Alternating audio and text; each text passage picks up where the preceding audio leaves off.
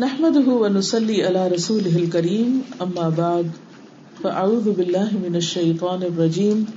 بسم الله الرحمن الرحيم. رب اشرح لي صدري ويسر لي امري واحلل عقدة من لساني يفقهوا قولي. کتاب کا نام ہے اتحاد ملت. صفحہ نمبر چار، سب سے بڑا اتحاد. میرے سامنے دیوار پر بیت اللہ کی تصویر ہے۔ وسیع مسجد کے درمیان کعبہ کی عمارت ہے۔ اور اس کے چاروں طرف لاکھوں انسان گول دائرے میں اپنے رب کے آگے جھکے ہوئے عبادت کر رہے ہیں۔ یہ سالانہ اجتماعی نماز ہے جو ہر بار حج کے مہینے میں دنیا کے پچیس تیس لاکھ مسلمان مکہ میں جمع ہو کر ادا کرتے ہیں اور جس کا فوٹو لیا جا سکتا ہے۔ لیکن تصور کی آنکھ سے دیکھیے تو یہی واقعہ اس سے زیادہ بڑے پیمانے پر ہر روز پانچ بار ہوتا ہے۔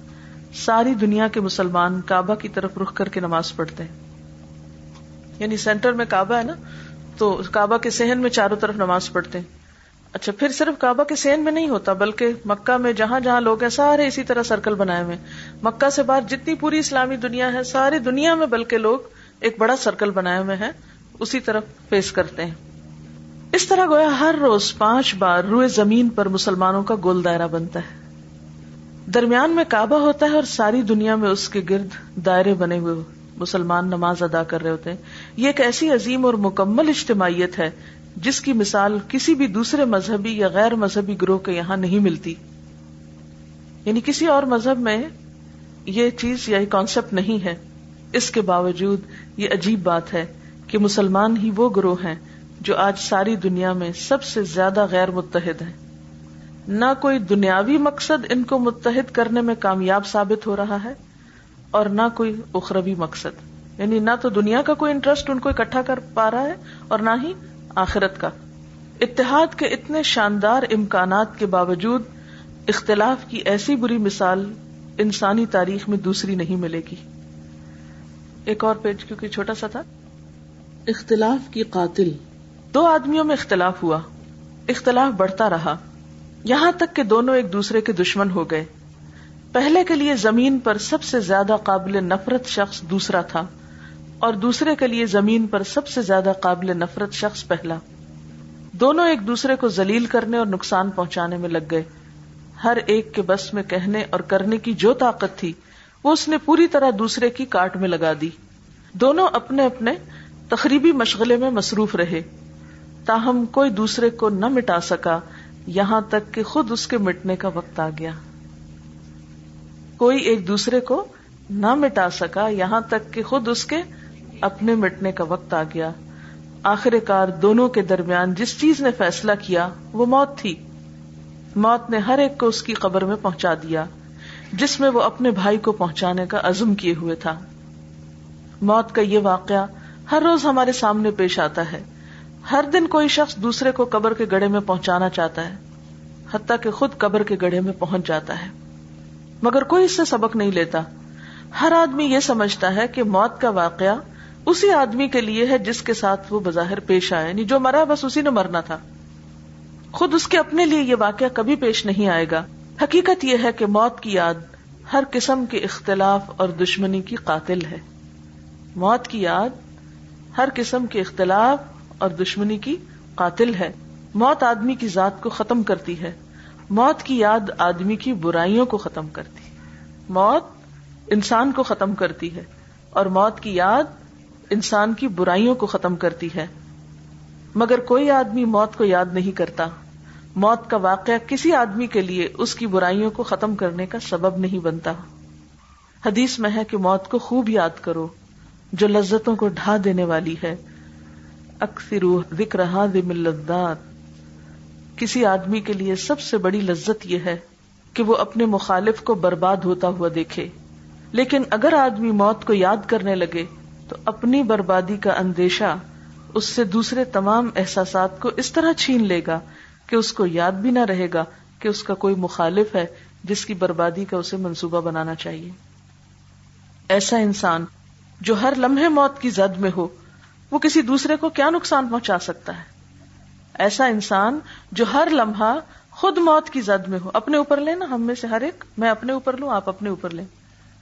ہم میں سے ہر ایک موت کی زد میں ہے۔ آج شام انشاءاللہ جو لیکچر ہوگا، اس میں ایک چھوٹا سا ویڈیو کلپ بھی دکھاؤں گی۔ ایک پلیئر جو این میدان میں گرتا ہے اور لائیو وہ ہے۔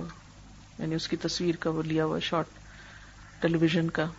اور کسی کو خبر نہیں کہ وہ ابھی دنیا سے رخصت ہو جائے گا۔ اور یہ صرف اس کا واقعہ نہیں ہے۔ وہ گرتا ہے اور اٹھتا ہے اور مسکراتا ہے اور پھر بال اپنے پیچھے کرتا ہے اور اتنے میں اس کو شاید کچھ تکلیف ہوتی ہے جھکتا ہے اور جھکے ہوئے گر جاتا ہے۔ چند سیکنڈز کے اندر ختم ہو کے رہ جاتا ہے۔ ساکر کا وہ پلیئر ہے اور uh, ساکر دنیا کا سب سے زیادہ یعنی موسٹ واچ ساکر کی ہے۔ تو یعنی کوئی اور گیم اتنی نہیں دیکھی جاتی، پوری دنیا میں وہ لائیو یعنی عام طور پہ تو ایسا ہوتا ہے نا کہ کچھ ایسا واقعہ ہو جائے تو اس کو وہ ایڈٹ کر دیتے ہیں۔ لیکن ایسے موقع پر کہ ریفری بھی کہیں اور دیکھ رہا ہے اور وہ نیچے گر جاتا ہے اور ختم ہو جاتا ہے۔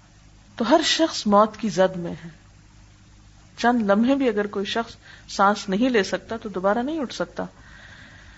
تو اس طرح جو شخص خود موت کی زد میں نہیں، اتنا بڑا خطرہ ہے انسان کے سر پہ، وہ کسی دوسرے کو کیا نقصان پہنچا سکتا ہے؟ یعنی کتنا کمزور ہے انسان۔ آدمی خود اپنی موت کے کنارے کھڑا ہوا ہے، مگر وہ سمجھتا ہے کہ وہ دوسرے شخص کو اس کی موت کے کنارے پہنچا رہا ہے۔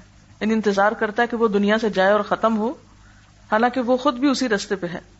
نادانی کی یہ قسم بھی کیسی عجیب ہے۔ میں ابھی جب آ رہی تھی تو مانچسٹر میں اتنی شدید ہوا تھی، اتنی تیز ہوا تھی کہ جہاز کو لینڈ کرنے میں مشکل ہو رہی تھی۔ وہ ہوتا نا کہ ہوا اگر اس طرف کی ہے اور جہاز ادھر کو جا رہا ہے تو وہ پریشر بہت ہو جاتا ہے۔ جو پریشر ہوتا ہے تو وہ پریشر آپ کو بھی پھر فیل ہونے لگتا ہے بیٹھے چاہے آپ اندر ہی کیوں نہیں ہوتے۔ تو مجھے بالکل ایسے لگ رہا تھا جیسے دل بند ہو رہا ہے اور پورے جسم کے اوپر جیسے پسینہ پسینہ آ رہا تھا۔ تو میں موت ہی کو یاد کر رہی تھی کہ موت سے پہلے بھی ایسی کیفیات ہوتی ہوں گی کہ پورے جسم کے جیسے کانٹے کھڑے ہو جاتے ہیں اور جیسے ایک سکنس سی ہونے لگی اور جیسے دل باہر کو آنے لگا، تو میں نے کہا کہ یہ دن تو آنا ہے۔ کیوں نہیں محسوس کرتے؟ کیوں نہیں اس کے بارے میں سوچتے؟ ہماری ایک دوست ہے اسلام آباد میں، تو ان کے ہسبینڈ جوائنٹ سیکٹری تھے۔ آفس کے کام سے کراچی آئے۔ اور یہاں پر کسی ہوٹل میں ٹھہرے ہیں رات کو۔ دوست کو فون کر رہے ہیں، بات کر رہے ہیں اور بات کرتے کرتے یعنی پیچھے کو ہوئے ہیں۔ اور فون جو ہے وہ ان کے ہاتھ سے چھوٹ گیا اور یوں سوفے کے اوپر لٹکا ہوا ہے اور وہ بیٹھے بیٹھے ختم ہو گئے تو وہ دوست ہیلو ہیلو ہیلو کرتا رہا کہ بھی جواب کیوں نہیں آ رہا تو اس کا شاید پھر کوئی لائن میں خرابی ہوگی۔ جیسے عام طور پہ فون کٹ جائے تو انسان سوچتا ہے کوئی لائن میں خرابی ہوگی۔ اور اس کے بعد کوئی ضروری کام تھا تو وہ جب آیا خود، اس نے کہا چلو میں خود چلا جاتا ہوں۔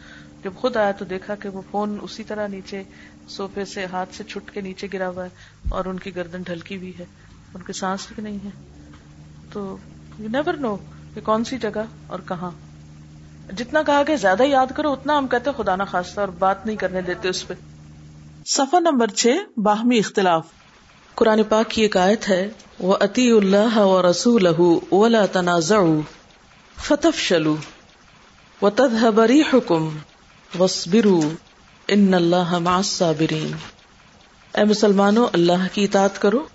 اور اس کے رسول کی اطاعت کرو اور آپس میں جھگڑا نہ کرو، ورنہ تمہارے اندر کمزوری آ جائے گی اور تمہاری ہوا اکھڑ جائے گی اور صبر کرو، اللہ صبر کرنے والوں کے ساتھ ہے۔ کیا پتا چلتا ہے شاید سے؟ کیا کہا گیا ہے؟ کوئی بتائے گا؟ کیا سنا آپ نے؟ ٹیم ورک کا پتا چلتا ہے، ٹیم ورک کی اہمیت بتائی جا رہی ہے یہاں پر۔ بیسیکلی اس میں اجتماعیت ہی کی طرف ہے۔ یعنی باہم اختلاف سے بچنے کا سبق دیا گیا ہے کہ باہمی اختلاف تمہاری رونق، تمہارا روب اور تمہاری عزت کو ختم کر دے گا۔ اللہ اور رسول کی اطاعت کرو اور آپس میں نہ جھگڑو، آپس میں کھینچا تانی نہ کرو۔ ورنہ کیا ہوگا؟ فتف شلو کمزوری آ جائے گی تمہارے اندر، تم ناکام ہو جاؤ گے۔ وطد حبری حکم تمہاری ہوا اکھڑ جائے گی یعنی تمہارا روب ختم ہو جائے گا۔ تو اختلاف ختم کرنے کے لیے کیا ہے؟ وس برو صبر۔ اور جو صبر کرے گا، اسے اللہ کی مدد آئے گی۔ ان اللہ صابرین کیونکہ اللہ کا وعدہ ہے کہ وہ صبر کرنے والوں کے ساتھ ہے۔ یعنی دو گروہ باہم جھگڑ پڑے، تو اللہ کی مدد کس کے ساتھ ہے جو ان میں سے؟ صبر کر کے پھر بھی جڑا رہے۔ بے صبرے پن سے گھبرا کر ساتھ نہ چھوڑ دے، ساتھ لگا رہے۔ مسلمان اگر مل جل کر رہے اور ملنے جلنے کی بنیاد کیا ہو، ہر چیز اپنے نیوکلس کے گرد گھومتی ہے نا۔ اتحاد کی کوئی وجہ ہوتی ہے، اکٹھے ہونے کا کوئی مقصد ہوتا ہے۔ وہ اللہ اور رسول کی مرکزیت کے گرد گھومے۔ یعنی سینٹرل پوائنٹ کیا ہوگا؟ اللہ اور اس کے رسول صلی اللہ علیہ وسلم کی اطاعت۔ تو وہ زبردست طاقت ہوتے ہیں۔ دیگر قوموں کو ان پہ ہاتھ ڈالنے کی ضرورت نہیں ہوتی۔ ان کے اکثر کام محض روب اور دبدبے کی وجہ سے ہو جاتے ہیں۔ اکثر کام روب اور دبدبے کی وجہ سے ہو جاتے ہیں۔ اس کے برعکس، اگر ان میں آپس کا اختلاف پیدا ہو جائے، تو دوسروں کی نظر میں ان کی ہوا اکھڑ جاتی ہے۔ ان کے دشمن ان پہ ہاتھ ڈالنے کے لیے جری ہو جاتے ہیں۔ یہ بالکل ایسے ہی ہے کہ جیسے اگر آپ ایک فٹ بال کی مثال لیں۔ فٹ بال کو عموماً ایک ہاتھ سے اٹھانا یا پکڑنا مشکل ہوتا ہے۔ کیوں؟ کیونکہ کوئی جگہ نہیں جہاں سے آپ گرپ ڈال سکیں اس پر۔ پورے کا پورا جڑا ہوا جو ہی آپ اس میں سوراخ کرتے ہیں، اس کی ہوا نکلنے لگتی، تو کیا ہوتا ہے؟ ہاتھ میں آ جاتا ہے نا؟ کہاں سے؟ سکڑ جاتا ہے اور آپ کہیں سے بھی اس کو پکڑ لیتے ہیں۔ تو جب مسلمان آپس میں متحد ہوتے ہیں تو دشمن کہیں سے بھی پکڑ نہیں پاتا ان کو۔ اور جب اختلاف کرتے ہیں، رکھنا اندازی ہوتی ہے، تو پھر کیا ہوتا ہے؟ کہیں سے بھی جا پکڑ سکتا ہے۔ جہاں سے بھی اس کو نرم جگہ ملی، اس نے ہاتھ گرپ ڈالی اتحاد اور اتفاق کے لیے سب سے زیادہ جس چیز کی ضرورت ہے، وہ صبر ہے۔ اتحاد کے لیے سب سے زیادہ جس چیز کی ضرورت ہے، وہ صبر ہے۔ کیونکہ جب بھی بہت سے لوگ ایک ساتھ رہیں گے تو ان کے درمیان طرح طرح کی شکایتیں پیدا ہوں گی۔ جیسے آپ سب لوگ یہاں اکٹھے ہوتے ہیں، تو کوئی نہ کوئی کمپلینٹ تو ایک دوسرے کے خلاف ہو ہی جاتی ہے نا۔ کبھی جگہ کے لیے، کبھی کسی اور چیز کے لیے۔ کوئی نہ کوئی وجہ بنی جاتی ہے ایک دوسرے سے اختلاف کرنے کی۔ ایک کو دوسرے سے تکلیف پہنچے گی۔ کبھی کسی کی تنقید پر کسی کو غصہ آئے گا۔ کبھی کسی کی ترقی سے کسی کے دل میں جلن پیدا ہوگی۔ کبھی لین دین میں ایک دوسرے کا مفاد ٹکرائے گا۔ کبھی ایک شخص کی امیدیں دوسرے سے پوری نہ ہوں گی۔ ایک نے دوسرے سے کچھ ایکسپیکٹ کیا اور وہ اس کی توقع پہ پورا نہ اترا۔ اور اس کے جذبات کو ٹھیس لگے گی۔ اس طرح کے بہت سے اسباب ہیں جو لازمن پیدا ہوں گے۔ اٹس ویری نیچرل ایسے حالات ہونے ہیں۔ جب بھی آپ کہیں پر بھی اکٹھے ہو کر کام کریں چاہے تعلیم کا کریں، چاہے خدمت خلق کا کریں، چاہے آپ خاندانی زندگی میں ہوں، کسی جوائنٹ فیملی میں رہتے ہوں، یا ویسے ہی خاندان کے بورڈ میں پروئے ہوئے ہوں، تو یہ سب کچھ ہوگا۔ ان سب چیزوں کو نکالا نہیں جا سکتا، ختم نہیں کیا جا سکتا۔ ممکن صرف یہ ہے کہ آدمی ناخوشگواریوں کو سہے، اور جب بھی اس قسم کی کوئی صورت پیش آئے، تو اللہ کے لیے اس پر صبر کر لے۔ یعنی اس تکلیف کو برداشت کر جائے۔ جیسے ہم گرمی سردی کو برداشت کرتے تو اسی طرح حالات کی اور تعلقات کی بھی گرمی سردی کو برداشت کر لینا چاہیے۔ اختلاف کو برداشت کرنے کی زمین پر اتحاد وجود میں آتا ہے۔ یعنی اتحاد صرف وہی لوگ قائم کر سکتے ہیں جو اختلاف برداشت کر سکیں۔ نہ کہ اختلاف کو ختم کرنے کی زمین پر۔ جو لوگ اختلاف اور شکایت کو برداشت کر کے متحد رہ سکیں، وہی اپنے درمیان اتحاد قائم کرتے ہیں۔ زندگی کی بیشتر کامیابیوں کا راز صبر ہے اور اسی طرح اتحاد کا بھی۔ حقیقت یہ ہے کہ اتحاد نام ہے اختلاف کے باوجود اکٹھے رہنے کا۔ چاہے وہ ہسبینڈ وائف ہو یا ایک فیملی ہو یا پھر قومی سطح پر یا بین الاقوامی سطح پر مسلمان، ہر جگہ پر یہی طریقہ ہوگا۔ اگر یہ برداشت اور یہ وسط ظرف نہ ہو، تو اتحاد کبھی وجود میں نہیں آ سکتا۔ آج ہر طرف مسجدیں بھر رہی ہیں۔ ہر جگہ بے شمار لوگ اللہ کی عبادت کرتے ہوئے نظر آتے ہیں۔ اس کے باوجود مسلمان دلیل کیوں ہو رہے ہیں؟ مسلمانوں پر اللہ کی نصرت کیوں نازل نہیں ہوتی؟ مدد کیوں نہیں آتی؟ اتنے بے شمار لوگ اللہ سے تعلق جوڑے ہوئے ہیں۔ پھر بھی اللہ ان کی طرح متوجہ کیوں نہیں ہوتا؟ اس کی وجہ صرف ایک ہے، اور وہ ہے مسلمانوں کا باہمی اختلاف۔ یعنی اس دنیا میں مسلمان اللہ کو ایک ماننے والے لیکن اس کے باوجود اللہ کی تائید مسلمانوں کو حاصل نہیں ہوتی۔ تو اس کی وجہ ان کا باہم اختلاف۔ ہے خدا سے جڑنے کے لیے ہر آدمی مسجد کی طرف بھاگ رہا ہے، مگر انسان سے جڑنے کے لیے کوئی تیار نہیں۔ جیسے آپ اپنے آپ کو یہاں رکھ کے دیکھیں، سب اللہ کا دین سیکھنے یہاں آ رہے ہیں۔ لیکن اللہ کے بندوں سے جڑنے کے لیے، ان کو اپنا بنانے کے لیے تیار نہیں۔ انفرادی عبادت ہر ایک کر رہا ہے۔ اپنے اپنے ذکر ازکار تسبیح سب ہو رہی۔ مگر اجتماعی عبادت، جس کا دوسرا نام اتحاد ہے، اس میں اپنے کو شامل کرنے کی اہمیت کوئی نہیں جانتا۔ باعزت زندگی ایک ایک مسلمان کو الگ الگ نہیں مل سکتی۔ کیا کہا گیا؟ نہیں مل سکتی۔ کیونکہ ہم ایک ہے نا۔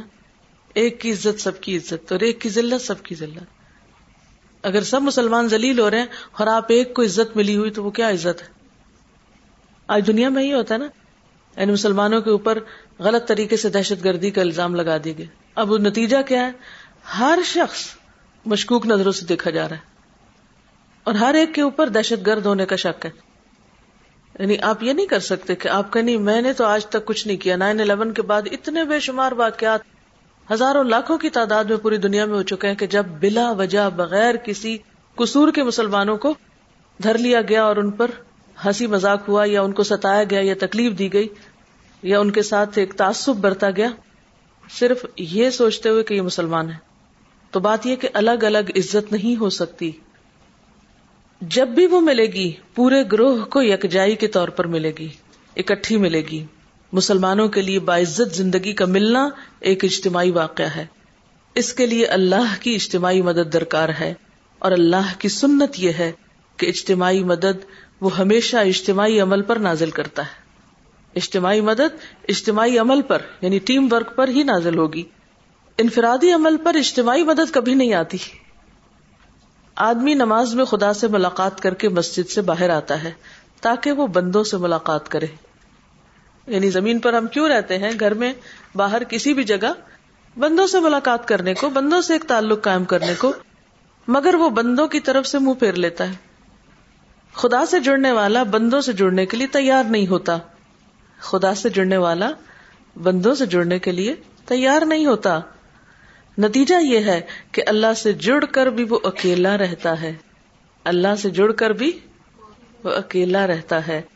کروڑوں مسلمان روزانہ اللہ سے جڑ رہے ہیں، مگر وہ آپس میں جڑ کر متحدہ ملت نہیں بنتے۔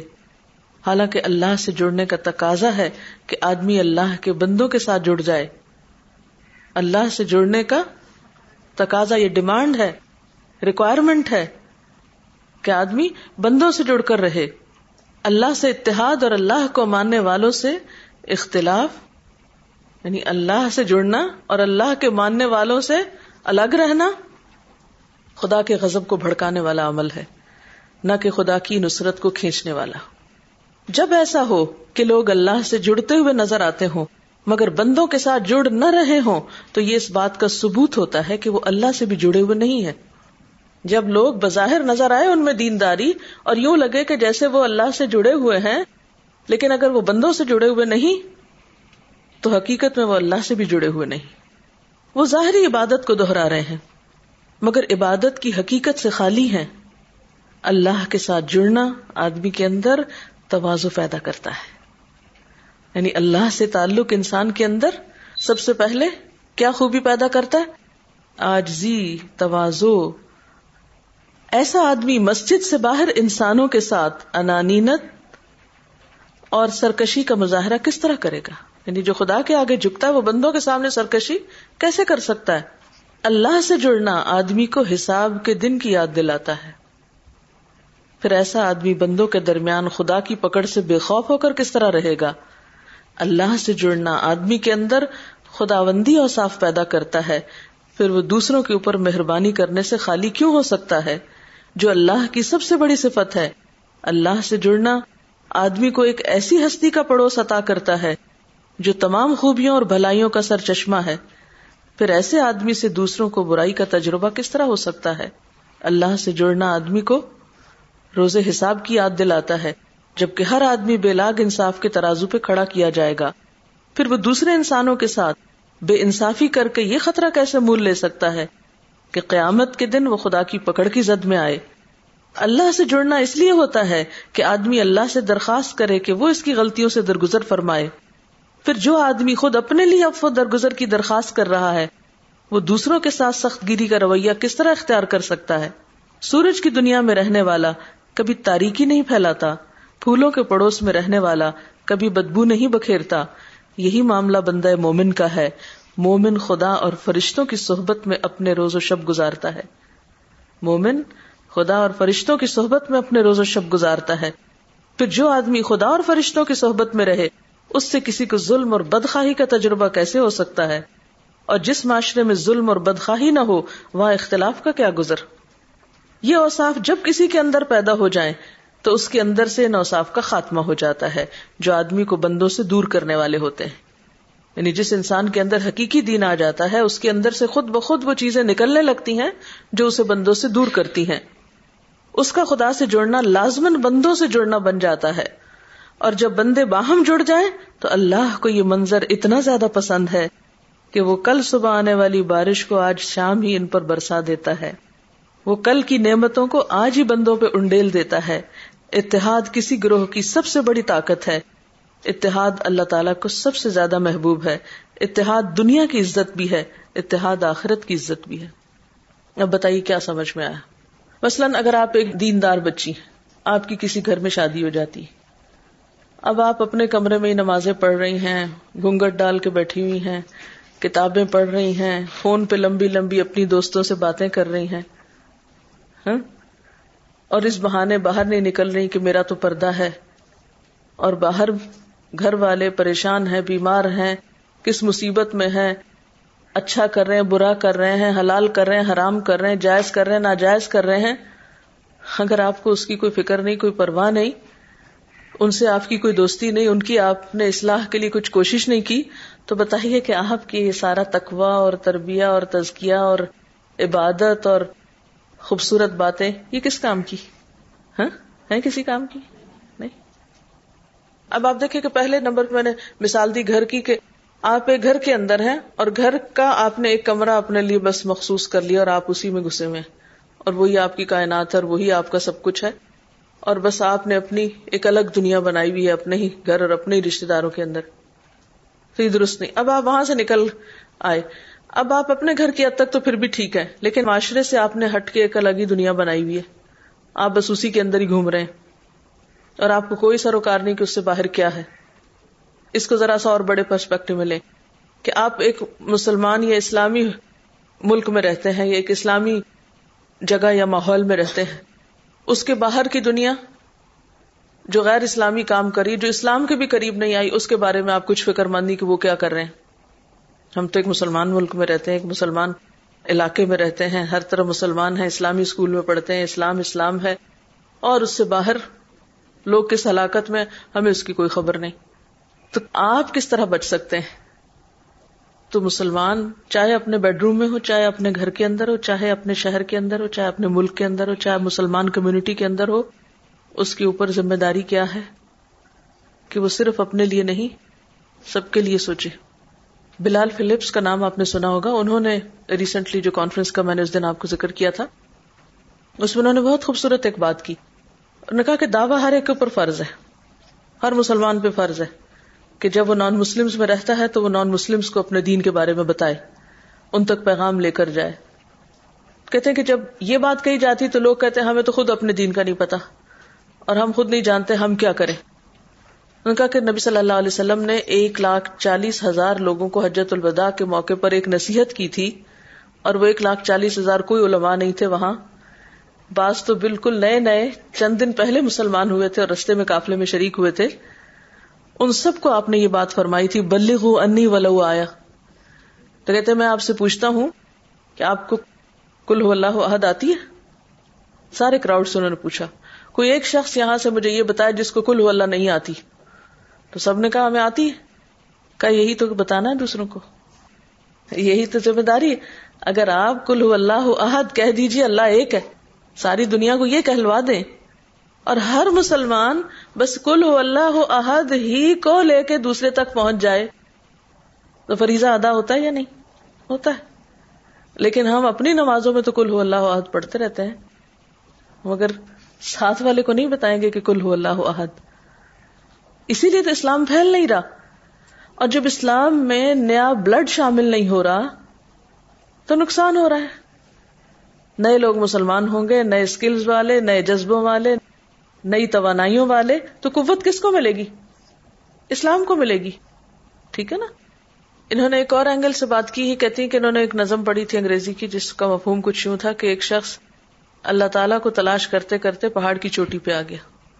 تو اس کو آواز آئی کہ اللہ تعالی بندوں کے بیچ میں رہتے ہیں۔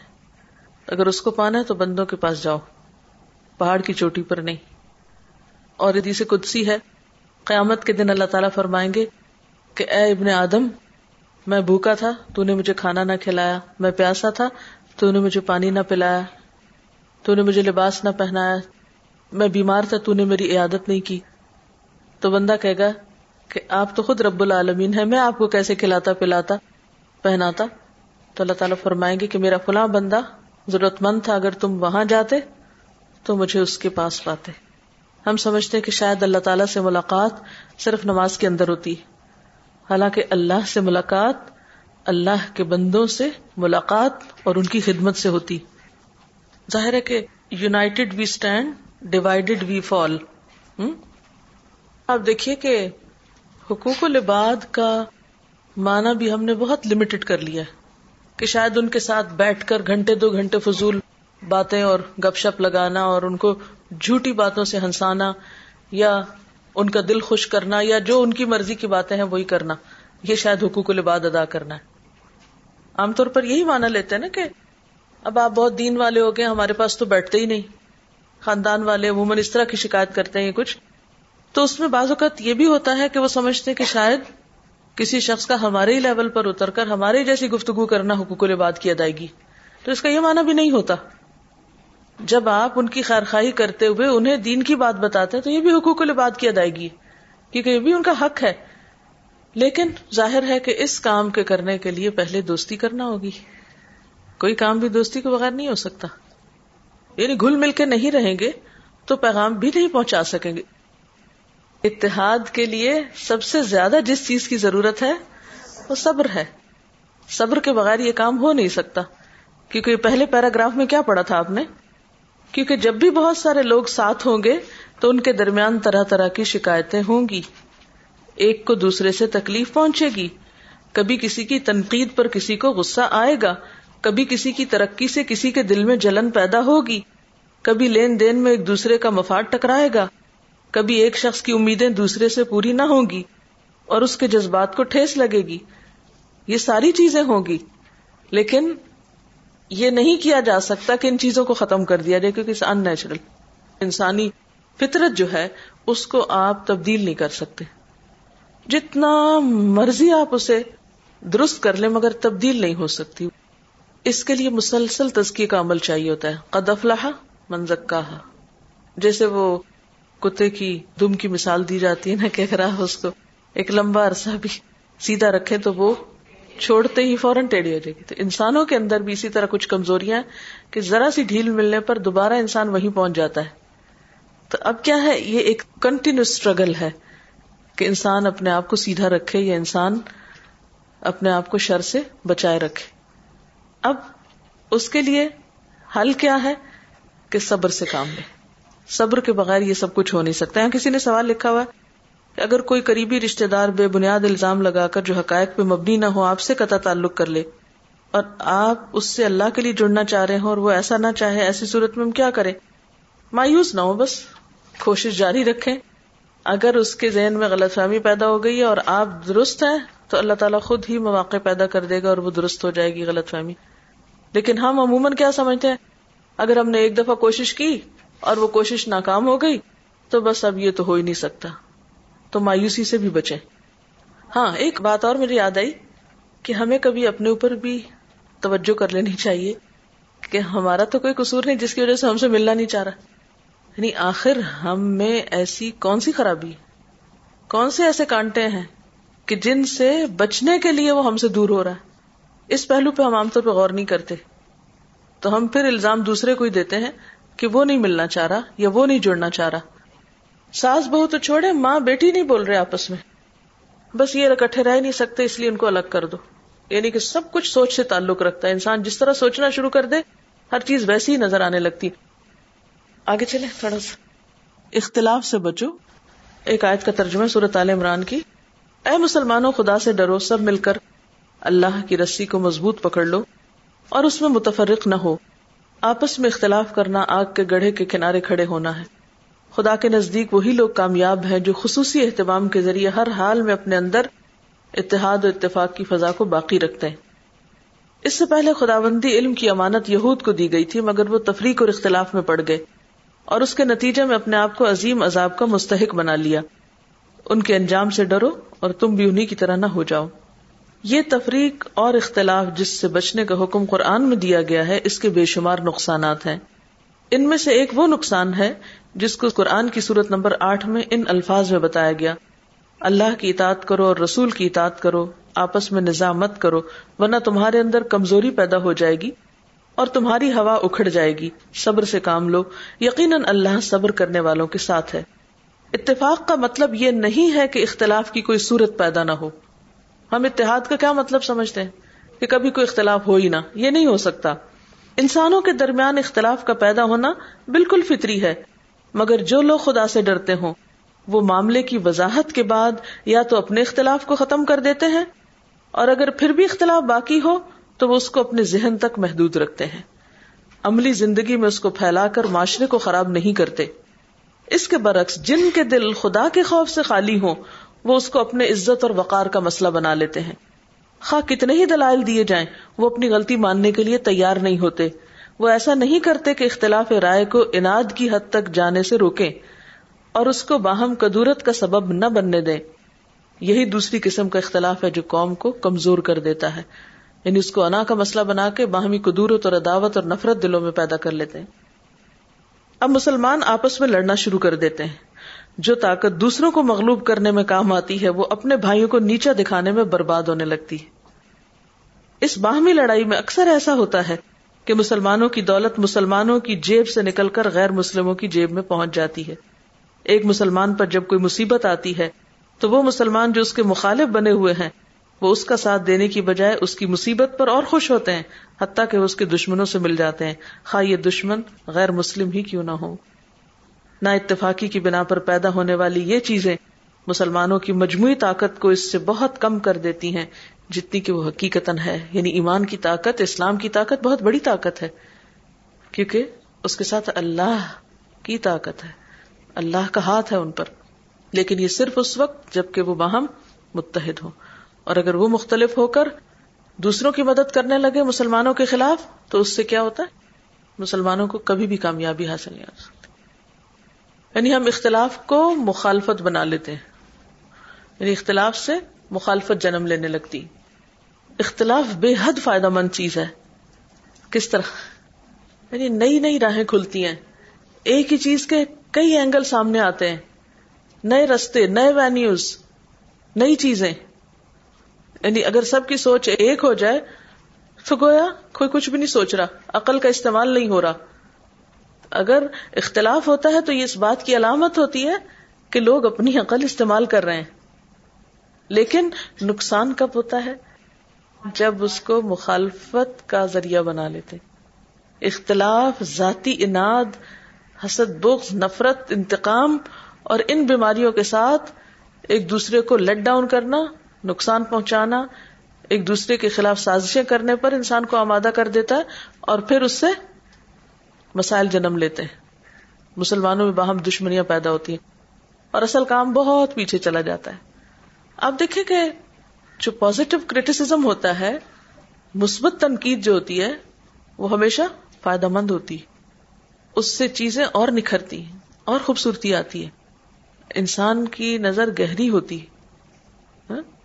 لیکن اگر اسے انسان اپنی انا کا مسئلہ بنا لے تو نہ انسان اپنی اصلاح کر سکتا ہے اور نہ ہی اس سے کوئی خیر پھوٹتی۔ اور یہ تھوڑی سی دیر اپنی سوچ کو بدلنے کی ضرورت ہے اور اپنے اندر آجزی پیدا کرنے کی۔ اختلاف رکھتے ہوئے ساتھ چلنا، اختلاف کو مٹانا مقصود نہیں ہوتا۔ یعنی اتحاد کا مطلب اختلاف مٹانا مقصود نہیں کہ انسان اختلاف مٹانے پہ لگ جائے۔ دیکھیے اللہ نے زمین پر ایسے ایسے اختلاف رکھے ہیں۔ سب سے پہلے تو رات اور دن کا رکھا ہے، موسموں کا رکھا ہے۔ پھر اسی طرح انسانوں میں رنگوں، نسلوں، زبانوں، مزاجوں، مرد اور عورت کی شکل میں ہاں؟ کیسے کیسے اختلاف ہیں؟ خود انسان کے اپنے اندر اختلاف ہے۔ ابھی یہ دل چاہ رہا اور ابھی یہ بالکل نہیں چاہ رہا۔ ایک ہی چیز، ایک ہی وقت میں اس کے بارے میں ہمارے نظریے بدلتے رہتے یہ تو بالکل ایک فطری بات ہے۔ کیا خیال ہے کہ ہم سب اس اختلاف کو ختم کرنے پہ لگ جائیں تو وہ ہوگا؟ ہم یہ کہیں کہ سب کی شکلیں ایک جیسی ہو جائیں اور سب کے رنگ ایک جیسے ہو جائیں اور سب کی زبانیں ایک جیسے سب ایک ہی یونیفارم دنیا کے لوگ پہن لیں یہ کیسے ممکن ہے؟ یہ نہیں ہو سکتا۔ اور نہ ہی یہ مقصود ہے دین کا۔ دین یہ نہیں چاہتا۔ دین صرف یہ چاہتا ہے کہ اس اختلاف کے باوجود لوگ ایک دوسرے کی خیر خواہی کرتے ہوئے ایک دوسرے کے مددگار بنے رہیں اور ساتھ چلتے رہیں اور مخالفت سے پرہیز کریں۔ یعنی جہاں دوسرے سے نقطۂ نظر فرق ہو گیا اچھا فرق ہو گیا، بہت اچھی بات ہے، فرق ہو گیا، کیونکہ آپ ایک مختلف طریقے سے سوچ کے اس چیز کو وسط دے رہے ہیں۔ ہمیشہ جو ڈسٹریکشن ہوتی ہے، ہمیں ناپسند تو ہوتی ہے۔ جب ہم کام کر رہے ہوتے ڈسٹریکٹ کوئی کر دیتا آ کے لیکن اس کے اندر ایک پازیٹو چیز بھی تو ہے کہ اس سے ایک نئی چیز سامنے آتی۔ آپ ایک ہی چیز پہ چلے جا رہے ہوتے ہیں، تو اچانک آپ کی سوچ ٹوٹ گئی، آپ کا کام ڈسٹرب ہو گیا، آپ کو کچھ بھی خلل آ گیا۔ تو اس سے تکلیف تو ہوئی، کچھ نقصان بھی ہوا، لیکن کیا ہوا اس سے فائدہ؟ کہ آپ کو ایک نئی چیز بھی سوچنے کے لیے مل گئی، آپ کے دماغ میں وسط آ گئی، کھل گیا وہ۔ اب آپ دیکھیے کہ یہ تو بہت ہی ضروری چیز ہے، اور اس کو اللہ تعالیٰ نے ہمارے لیے لازم رکھ دیا، موجود ہے یہ۔ اور نہ یہ کہا یا نہ مطالبہ کی کہ ختم کرو۔ دیکھیے، نماز جیسی چیز میں کتنا اختلاف ہے مسلمانوں کے اندر ہاں؟ حالانکہ وہ پہلا بنیادی فریضہ جو اس وقت بھی دن میں پانچ دفعہ ہوتی تھی۔ اسی طرح باقی چیزوں میں بھی۔ تو یہ چیز تو ہے۔ اسے ختم نہیں کرنے کو کہا گیا۔ مشکل کہاں شروع ہوتی ہے؟ مشکل اس وقت شروع ہوتی ہے کہ جب لوگ اس اختلاف کی بنیاد پر نفرت، عداوت اور مخالفت کا طوفان کھڑا کرتے ہیں۔ اپنے آپ کو سچا ثابت کرنے کے لیے دلائل کے انبار لگا دیتے ہیں۔ اور دوسرے کو بدنام کرنے کے لیے دلائل کے انبار لگا دیتے ہیں۔ اب انرجی غلط رستے پر استعمال ہونے لگتی۔ آپ اختلاف کو پازیٹیولی لے کے دوسرے نقطۂ نظر کو بھی سنیں تو صحیح۔ توجہ تو کریں۔ نئی راہیں کھلیں گی۔ اس سے تو فائدہ ہوگا۔ لیکن اگر آپ محض ایک ضد کی وجہ سے اس کو ریجیکٹ کر دیں یا اس کو حکارت کی وجہ سے پھینک دیں، تو اس سے آپ ہی کا نقصان ہے۔ یا جانتے بوجھتے ہوئے اس کو غلط ثابت کرنے کی یعنی اندر سے آپ کو پتا یہ سچ ہے، جیسے یہود نے کیا تھا کہ جانتے تھے کہ آپ سچے نبی لیکن محض ضد کی وجہ سے آپ کی مخالفت کر دی، حسد کی وجہ سے آپ کا ساتھ نہیں دیا۔ مسلمانوں کی کوئی کامیابی ان کو اچھی نہیں لگتی تھی۔ تو اس سے کیا ہوا؟ باقی لوگوں تک حق کی بات اس طرح نہ پہنچ سکی جس طرح ان کی موافقت سے پہنچ سکتی تھی۔ کیا سمجھ میں آیا اس نقطے سے؟ کہ اختلاف فائدہ مند ہے، مخالفت عذاب ہے۔ اصل میں ہمارے ملک کی ایک بدقسمتی یہ ہے، ہم مسلمانوں کی خاص طور پر جو اس ایریا میں بستے ہیں، کہ ہمیں ٹالرنس نہیں، برداشت بالکل نہیں ہے۔ اگر کوئی دوسرا کچھ کر رہا ہے تو اس کا کیا؟ یعنی برداشت نہیں کرتے لوگ۔ خصوصاً اس ایریا کی معلوم نہیں یہ کیا مشکل ہے۔ وہاں پر جب یہ کانفرنس ہو رہی تھی، تو قدرتی بات ہے کہ کسی بھی پروگرام میں ہنڈریڈ پرسینٹ تو ہر چیز ٹھیک نہیں ہو سکتی۔ لیکن آپ اس کی خوبیاں لے لیں۔ جو چیز آپ کو ٹھیک نہیں لگتی، آنکھیں بند کر دیں۔ آپ نہیں کریں۔ ہوا یہ کہ اس کانفرنس میں ایک بہت مشہور مسلمان سنگر ہے سمی یوسف۔ پتہ نہیں کسی نے آپ میں سے سنا کہ نہیں۔ تو جس نے یہ پوئم گائی بھی ہے نا once we have a teacher teacher of the teacher المعلم حضور صلی اللہ علیہ وسلم کی نعت ہے، بہت ہی خوبصورت ہے۔ اب اس کے پیچھے دف ہے۔ اب ہمارے بعض لوگ جو ہیں، وہ دف جیسی چیز کو بھی نہیں برداشت کرتے۔ بہت اسٹرکٹ ہے اس معاملے میں۔ یا بعض اوقات شہری ضرورت کے تحت تھوڑا بہت ایسے الفاظ بھی استعمال ہو جاتے ہیں جو عام حالات میں استعمال نہیں کیے جاتے۔ اب جب نعت پڑی تو نعت میں نبی صلی اللہ علیہ وسلم پر سلام بھیجا اور سلام میں یا کا لفظ آ گیا، جو کہ ایک شہری ضرورت تھی میرے نزدیک، لیکن لوگوں نے اس کو بھی پک کر لیا۔ پھر بیچ میں شاید کہیں زائلو فون تھا یا کچھ، اب وہ اس کو بھی پک کر لیا۔ اس بنیاد پر ہماری پاکستانی بیسڈ ایک اسلامی تنظیم ہے وہاں، نام میں نہیں لوں گی کہ فائدہ نہیں۔ انہوں نے اس کانفرنس کے خلاف اتنا پروپیگنڈا کیا کہ یہاں شرکت ہی حرام ہے۔ ای میلز پہ ای میلز ادھر ادھر، مسجدوں میں فتوے۔ اتنا مجھے یعنی افسوس ہوا کہ ٹھیک ہے، سارے پروگرامز میں اگر کہیں ایک آدھ چیز آپ کی مرضی کے خلاف ہے، آپ کو پسند نہیں ہے، آپ خود وہاں سے اٹھ جائیں۔ آپ کا اٹھنا لوگوں کو بتا دے گا کہ آپ کو یہ چیز پسند نہیں ہے۔ مطلب اشتہادی اختلاف ہے۔ کچھ لوگ زیادہ سنجیدہ ہیں اس معاملے میں کہ کسی بھی چیز کو الاؤ نہیں کرتے۔ کچھ لوگ دف اور کچھ چیزوں کی حد تک الاؤ کرتے ہیں۔ تو ایک بڑے کاز کو، ایک بڑے مشن کو، جس میں ففٹی پرسینٹ یوتھ بیٹھی ہوئی ہے، ہمارے ملک میں تو یوتھ کا آپ تصور بھی نہیں کر سکتے کہ کسی ایسے اسکالر کو کوئی لیکچر بھی سننے کے لیے جائے۔ میں کبھی سوچتی ہوں کہ اگر اسکالر کو کسی طرح پاکستان بلائیں بھی تو ہم لائیں گے کہ اس کو کن لڑکوں کو لائیں گے سنوانے کے لیے؟ بہت مشکل کام ہے نا کہ ان کو اکٹھا کرنا اور ایسی جگہ پر سمیٹ کے لانا۔ بہرحال، وہی چیزیں جو یہاں ہمارے خلاف جس قسم کے فتوے چلتے رہتے ہیں، یہ کہتی ہیں چہرے کا پردہ نہیں تو یہ حرام ہے اور یہ گمراہ ہے اور یہ فلاں ہے اور یہ فلاں ہے جبکہ ظاہر ہے کہ ایک اختلافی نقطہ نظر ہر چیز میں موجود ہے۔ اگر آپ اس سے اگری نہیں کرتے، آپ کا دل مطمئن نہیں، آپ کو اپنے تقوا کے خلاف وہ چیز محسوس ہوتی ہے، خاموشی اختیار کر لیں۔ آپ شریک نہیں ہوئے نہ جائیں۔ کوئی بات نہیں، اگر آپ کا دل نہیں مانتا وہاں جانے کو۔ کیونکہ سارے اسکالرس کی سوچ بھی ایک نہیں ہوتی۔ انہوں نے ہر مکتبہ فکر سے، انہوں نے صوفی بھی بلائے ہوئے تھے، سلفی بھی بلائے ہوئے تھے، ہر طرح کے لوگ بلائے ہوئے تھے اسکالر میں سے۔ تو جو اسکالر آپ سمجھتے ہیں کہ آپ کے نزدیک مرضی کی بات نہیں کرتا، آپ نہ سنیں، آپ اٹھ کے باہر آ جائیں۔ لیکن یہ حق آپ کو کس نے دیا کہ آپ اتنے بڑے بڑے گمراہی کے فتوے لگا کر ایک خیر کے کام کو روکیں؟ میرے نزدیک تو یہ بہت بڑا ظلم ہے۔ کیونکہ وہ یوتھ جس کو کہیں کچھ صحیح طور پہ سننے کو نہیں ملتا، وہاں تو حالت یہ ہے نا کہ این جمعے کے ٹائم پر کلاس شروع ہو جاتی، تین تین گھنٹے کی کلاس چل رہی ہوتی۔ آپ اٹھ نہیں سکتے کیونکہ اس کلاس کو اٹینڈ کرنے کا بھی شاید کچھ اس میں حصہ ہوتا ہے یعنی مارکس وغیرہ میں۔ تو آپ تو مستدفین میں سے ہیں، آپ اس ملک میں رہتے ہوئے ان کے قانون کی آپ کو پابندی کرنی پڑتی ہے۔ تو بعض اوقات یوتھ جمعہ تک نہیں پڑھ سکتے، کیونکہ ایک لیکچر کے تین تین سو ڈالر پے کرتے ہیں وہ۔ یعنی فیس اتنی زیادہ ہے کہ بعض اوقات ایک لیکچر کے تھری ہنڈریڈ ڈالر ایک اسٹوڈینٹ کو پے کرنے ہیں، ایک کلاس اٹینڈ کرنے کے لیے۔ اب وہ یہ نہیں کر سکتا کہ اس کو چھوڑ کر وہ ایک گھنٹے کی ڈرائیو پہ یونیورسٹی سے، کیونکہ یونیورسٹیوں کے بیچ میں اب تو الحمد للہ مسجدیں وغیرہ کہیں نہ کہیں کمرہ لے کے کچھ نہ کچھ بنا لیا گیا ہے۔ لیکن ایون دین بازو کا اتنا بڑا کیمپس ہوتا ہے کہ ایک جگہ سے دوسری جگہ آنے اور جمعہ پڑھنے اور خطبہ سننے اور پھر واپس جانے میں آدھی کلاس گزر سکتی ہے۔ تو پھر اس میں جیسے کسی گاؤں میں یا بڑی جگہ پہ جمعہ نہیں ہوتا تو اسی طرح اگر مسلمان چند دیکھیں تو پھر وہ زہر کی نماز ہی نکل کے پڑھ لیتے ہیں، جو بھی کرتے۔ اب ایسے لوگ جن کو بازو کا عید بھی پڑھنے کا موقع نہیں ملتا۔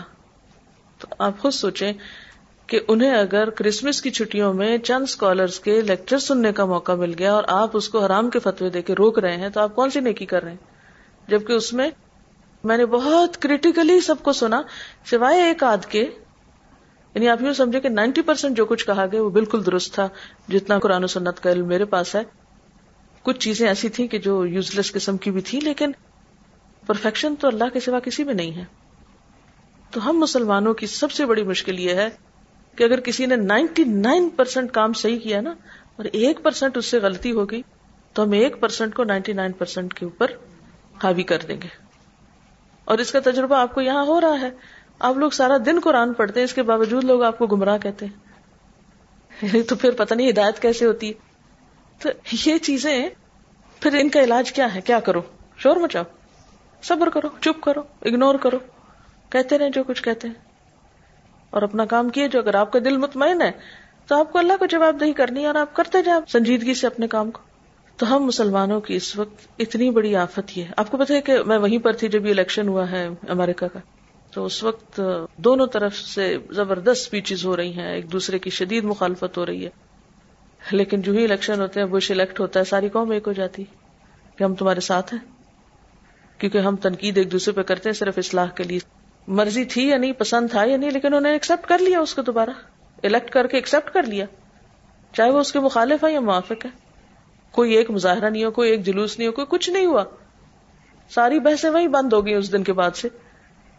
تو ہمارے ملک میں کیا ہوتا ہے؟ الیکشن کے دن مار کٹائی ہوتی ہے، قتل و غارت ہوتی ہے، اس کے بعد الیکشن ختم ہو جاتا ہے تو پھر جلوس جل سے شروع ہو جاتے ہیں اور جب تک اگلی حکومت آ نہیں جاتی، ہم ہر تھوڑے دن کے بعد جلوس کی کال دے دیتے ہیں، لوگوں کو اٹھائے، بھٹکائے رکھتے ہیں، وہ نہ کوئی کام کرتے ہیں، نہ کرنے دیتے ہیں، اپنا تو کوئی کام ہے نہیں، قوم کو بھی نہیں کرنے دیتے۔ آج اس کے خلاف احتجاج کرو، آج اس کے خلاف جلوس نکالو، آج اس کو اتارو، اس کو چڑھاؤ، جب اس کو ایک کو اتار بیٹھتے ہیں، پھر ایک نیا آ جاتا ہے، پھر اس کے پیچھے لگ جاتے ہیں۔ ساری زندگی سیاست ہمارے دین کے لوگ کر رہے ہیں۔ کوئی تعمیر نہیں ہو رہی۔ مخالفت برائے مخالفت۔ اور ایسے ایشوز پر مخالفت کے جن پر چپ کر کے بھی گزارا ہو سکتا ہے۔ اور دوسرے بہت سے فیلڈز ہیں کہ جس میں آپ کام کر کے آپ آگے آ سکتے ہیں۔ ہم انا کا مسئلہ بنا لیتے ہیں مختلف چیزوں کو اور بس اسی کے پیچھے جیتے اور مرتے اور اسی کو ہم اسلامی جہاد کا نام دے دیتے ہیں۔ تو ہمیں اپنے رویوں پر غور کرنا ہوگا۔ جنرلی بات کی ہے کہ پچاس سال سے ہمارے ملک میں یہ ہو رہا ہے۔ ہر ایک کو زلیل و خار کر کے اتارا گیا ہے۔ تو یہ فتنا جب تک ختم نہیں ہوگا، آپ کو پتا کہ اس وقت دنیا میں سب سے زیادہ سائنٹسٹ انڈیا میں ہیں اور پاکستان کا نمبر سکسٹی ٹو ہے۔ اتنے پیچھے ہیں ہم۔ ایک ہی دن آزادی ملی تھی نا دونوں ملکوں کو۔ وہاں جمہوریت چل رہی، وہاں کتنی دفعہ فوج آئی اور ہم کتنی دفعہ اپنی حکومتیں چلا سکے ہمیں ہر تھوڑی دیر کے بعد فوج کی ضرورت پڑ جاتی، کیونکہ ہم ویسے سیدھے مانتے ہی نہیں۔ یہ ہمارے اوپر ایک مصیبت ہے نا، عذاب ہے اللہ کا۔ اپنے ہی ایک دوسرے کو کاٹ رہے ہیں۔ یعنی کہ بجائے اس کے کہ وہ قوتیں اسلام کی خدمت میں لگتی وہ قوتیں ایک دوسرے کو کاٹنے میں لگ گئی لہٰذا کوئی تعمیری کام کرنے کا وقت ہی نہیں ہے ہمارے پاس۔ سارا وقت تقریب سوچتے ہیں اور ہم نے اس کو نیکی بنا رکھا ہے۔ آپ نے بدھ والے دن جو اپنے درس میں مووی پلے کی تھی، وہ یہاں بھی دکھا دیں۔ آپ وہاں کیوں نہیں آئی تھی جب آپ کو بلایا گیا تھا اور بتایا گیا تھا، تو آپ وہیں آ جاتی۔ مجھے اس بات کی کبھی سمجھ نہیں آتی کہ جب میں یہاں سے چلی جاتی ہوں تو لوگ کہتے ہیں، آپ کیوں چلی گئی؟ آپ یہاں آئے، ہم نے سیکھنا ہے، ہمیں یہ کرنا، وہ کرنا۔ جب میں آتی ہوں، پڑھاتی ہوں، سکھاتی ہوں، تو لوگ گھر میں آرام سے بیٹھے ہوتے ہیں۔ مجھے اس دوگلے پن کی بھی سمجھ نہیں آتی بعض اوقات۔ ویسے انتہائی محبتوں کا اظہار کریں گے، لیکن سیکھنے کے لیے تھوڑی سی تکلیف برداشت نہیں کریں گے۔ کہ اب سویرے آ گئے، شام کیسے آئے تو بدن کی راحت اور آرام کے ساتھ تو علم حاصل نہیں ہوتا۔ کہ ہر وقت ہم دوسرے کو اپنا خادم بنا لیں، وہ ہمارے پاس حاضر ہو جائے۔ جب ہمیں وقت ہو تو وہ ہماری فون کال سنے وہ ہمیں ملاقات کا وقت دے، وہ ہمارے پاس ملنے کو آئے۔ اور ہم خود، تو یہ رویہ غلط ہے۔ جب آپ کو بتایا گیا تھا کہ وہاں مووی دکھائی جائے گی، تو آپ آتے۔ سر کے بل آ سکتے تھے تو آتے۔ کس چیز نے روکا آپ کو؟ کیونکہ میرے پاس گنے چنے صرف چند دن تھے یہاں، کیونکہ اس کے بعد مجھے اسلام آباد جانے پہ لاہور کورس کرانا ہے انشاءاللہ۔ چند دن تھے، اس لیے آپ کو زحمت دے رہے تھے کہ جہاں جہاں موقع ملتا فائدہ اٹھا لے۔